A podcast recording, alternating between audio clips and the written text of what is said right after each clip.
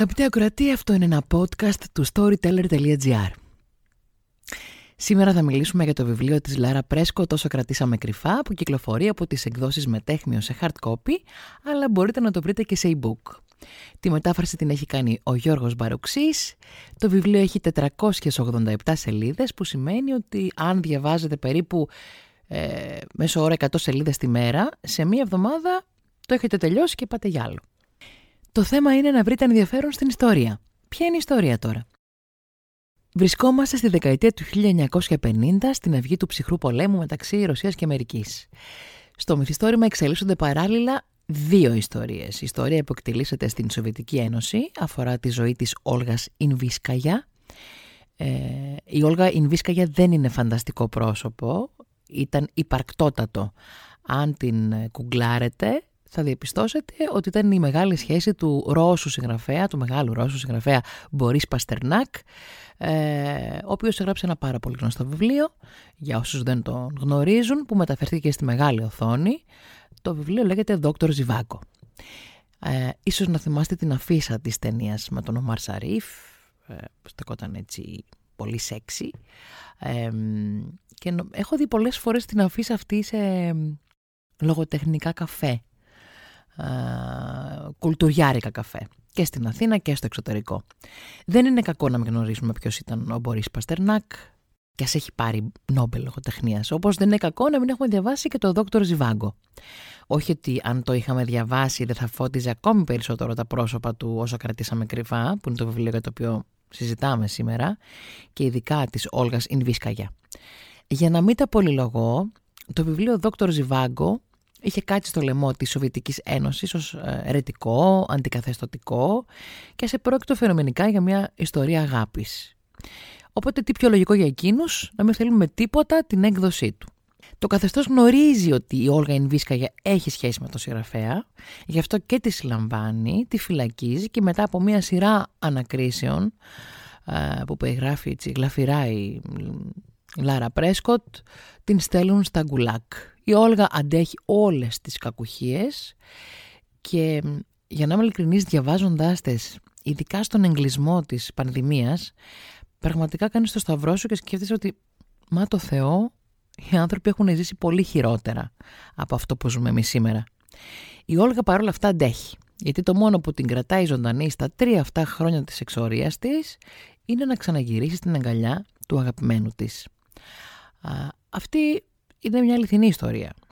Ε, η σχέση του Παστερνάκ και της ε, Ινβίσκαγια ε, και επαναλαμβάνω ότι αν κουγκλάρετε θα δείτε και φωτογραφίες των δύο έτσι για να έχετε και μια εικόνα για τα πρόσωπα.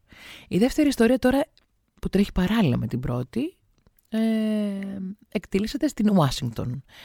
Μια Ρωσοαμερικανίδα, η Ειρήνα, η οποία ζει με την χείρα μητέρα της, έχει προσληφθεί ως δακτυλογράφος στην CIA. Διαβάζοντας την ιστορία της και όλα όσα περιγράφει συγγραφέας να την πλαισιώνουν, γραφεία, ταγέρ, τσιγάρα, ε, γραφομηχανές, έχει την αίσθηση ότι παρακολουθεί σε επεισόδιο του Mad Men. Και πάλι δεν είναι κακό να μην έχετε δει ή να μην γνωρίζετε τη σειρά Mad Men, αλλά αν σας αρέσει αυτή η εποχή ή σας ανοίξει η όρεξη με το βιβλίο, ψάξτε την ε, θα βρείτε ενδιαφέρον. Η Ειρήνα τώρα είναι μια γυναίκα εσωστρεφής και μετρημένη και διαθέτει έναν καλά δομημένο χαρακτήρα, ο οποίος ταιριάζει λουκούμι στην αποστολή της CIA. Τώρα ποια είναι η αποστολή της CIA. Η αποστολή της είναι να λάβει το χειρόγραφο του Μπόρις Παστερνάκ ε, και όλα αυτά υπό την καθοδήγηση της Άλλη Φόρεστερ. Τώρα η Άλλη Φόρεστερ είναι μια άλλη γυναίκα που δουλεύει στη CIA και είναι κάτι σαν μέντορας για την Ειρήνα. Θέλουν, η αποστολή λοιπόν είναι να πάρουν αυτό το, το χειρόγραφο, να, το, να τυπωθεί κρυφά ε, στην Αμερική και να περαστεί λαθρέα στη Σοβιετική Ένωση. Ε, η Σάλι Φόρεστερ, για να φωτίσουμε και λίγο το δικό της χαρακτήρα, είναι μια γυναίκα που λατρεύει τα βιβλία και να γνωρίζει τη δυναμική τους να αλλάξουν τον κόσμο. Και αυτή η έννοια του πόσο σημαντικά είναι τα βιβλία ε, στην πολιτική, ε, στο πώς διαμορφώνουν κλίμα, διατρέχει όλο το βιβλίο. Ε, οι δύο γυναίκες αυτές ερωτεύονται, δεν θα πω αν θα καταλήξουν μαζί ή όχι, δεν κάνω spoiler. Ε, θα πω ότι η Ειρήνα αραβωνιάζεται τον Τέντι, τον Τέντι ο οποίος είναι ένας, ένα ανώτερο τέλεχος της υπηρεσίας, ο οποίος και αυτός έχει μια ιδιαίτερη σχέση με τα βιβλία. Δηλαδή πάντα ονειρευόταν να γίνει συγγραφέας και ήταν η δική του η αγάπη για τα βιβλία που εντόπισε την ύπαρξη του ερετικού μυθιστορήματος Δόκτωρ Ζιβάγκο και πυροδότησε την επιχείρηση. Να πω ότι η ερωτική σχέση της Ειρήνα και της Άλλη θυμίζει κάτι από την Κάρολ της Πατρίτσια Χάισμιθ που και πάλι δεν πειράζει να το έχετε ακούσει ε, το βιβλίο ή αν δεν έχετε δει την ταινία. Πιο πιθανόν να έχετε δει την ταινία με πρωταγωνίστρια την Κέιτ Μπλάνσετ και την Ρούνι ε, Μάρα. Πάλι δίνει έτσι την ε, αίσθηση της εποχής εκείνης της δεκαετίας. Να πούμε λίγα λόγια για την συγγραφέα. Να πω λίγα λόγια για την συγγραφέα. Το όνομά της είναι Λάρα Πρέσκοτ. Τώρα το Λάρα προέκυψε από το Λάρα Αντίποβα. Ποια ήταν η Λάρα Αντίποβα; Η μητέρα της ε, συγγραφέως ήταν ξετρελαμένη με τον Δόκτωρ Ζιβάγκο, με το βιβλίο του Παστερνάκ και όταν γέννησε την κόρη της αποφάσισε να της δώσει το όνομα της ηρωίδας του βιβλίου. Ε, της Λάρα Αντίποβα. Ε, της ερωμένης του Γιούρι Ζιβάγκο. Ε, δεν το βρίσκω παράλογο λοιπόν. Ίσως έπαιξε και κάτι φροϋδικό σε αυτό που η Λάρα Πρέσκοτ μελέτησε τη γυναίκα που ενέπνευσε τη μητέρα της να της δώσει το όνομά της, δηλαδή την Όλγα Ινβίσκαγια, εν προκειμένου, και είναι αυτή η οποία την έκανε ουσιαστικά και συγγραφέα. Γνώμη μου είναι να αποφεύγουμε να δίνουμε στα παιδιά μας ονόματα λογοτεχνικών ηρωίδων, αν και στην περίπτωση της Πρέσκοτ καθόλου κακό δεν της έκανε, μάλλον την ωφέλησε. Ε, η ίδια έχει κάνει σπουδές στις πολιτικές επιστήμες και στην πολιτική επικοινωνία. Έχει εργαστεί σε ανδροκρατούμενα γραφεία, ε, το αναφέρει και στις συνεντεύξεις της, σε αυτά δηλαδή που περιγράφει και στο βιβλίο της, αλλά το έκανε από άλλο πόστο. Ε, δούλευε σε προεκλογικές, προεκλογικές καμπάνιες, ειδικά των δημοκρατικών. Δεν ξέρω αν συμμετείχε στην προεκλογική καμπάνια του Biden, θα σας γελάσω, πιο πιθανό να συμμετείχε στην ε, προεκλογική περίοδο που υποψήφιος των Δημοκρατικών ήταν ο Ομπάμα.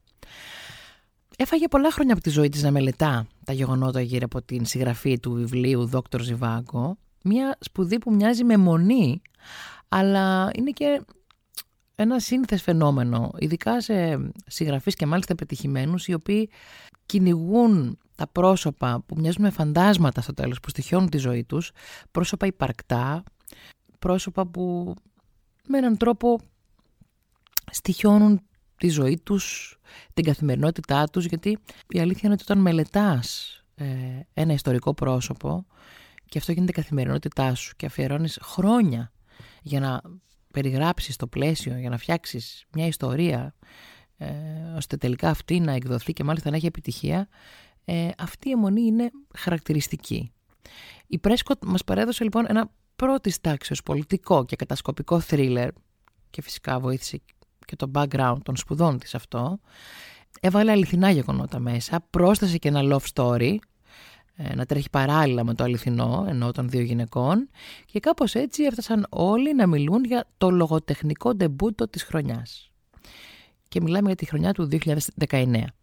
Δεν ήταν στρωμένο το χαλί για την έκδοση, αφού κάποιοι ειδικοί την προειδοποίησαν ότι κανείς δεν ενδιαφέρεται πια για τη Ρωσία, αλλά πού να φανταζόντουσαν ότι όχι μόνο θα μεταφραζόταν το βιβλίο σε 30 γλώσσες, σε 30 γλώσσες συγγνώμη, αλλά και ότι θα αγόραζε η γνωστή εταιρεία παραγωγής Ink Factory με το καλημέρα της έκδοσης τα δικαιώματα του βιβλίου για να μεταφερθεί στη μεγάλη οθόνη.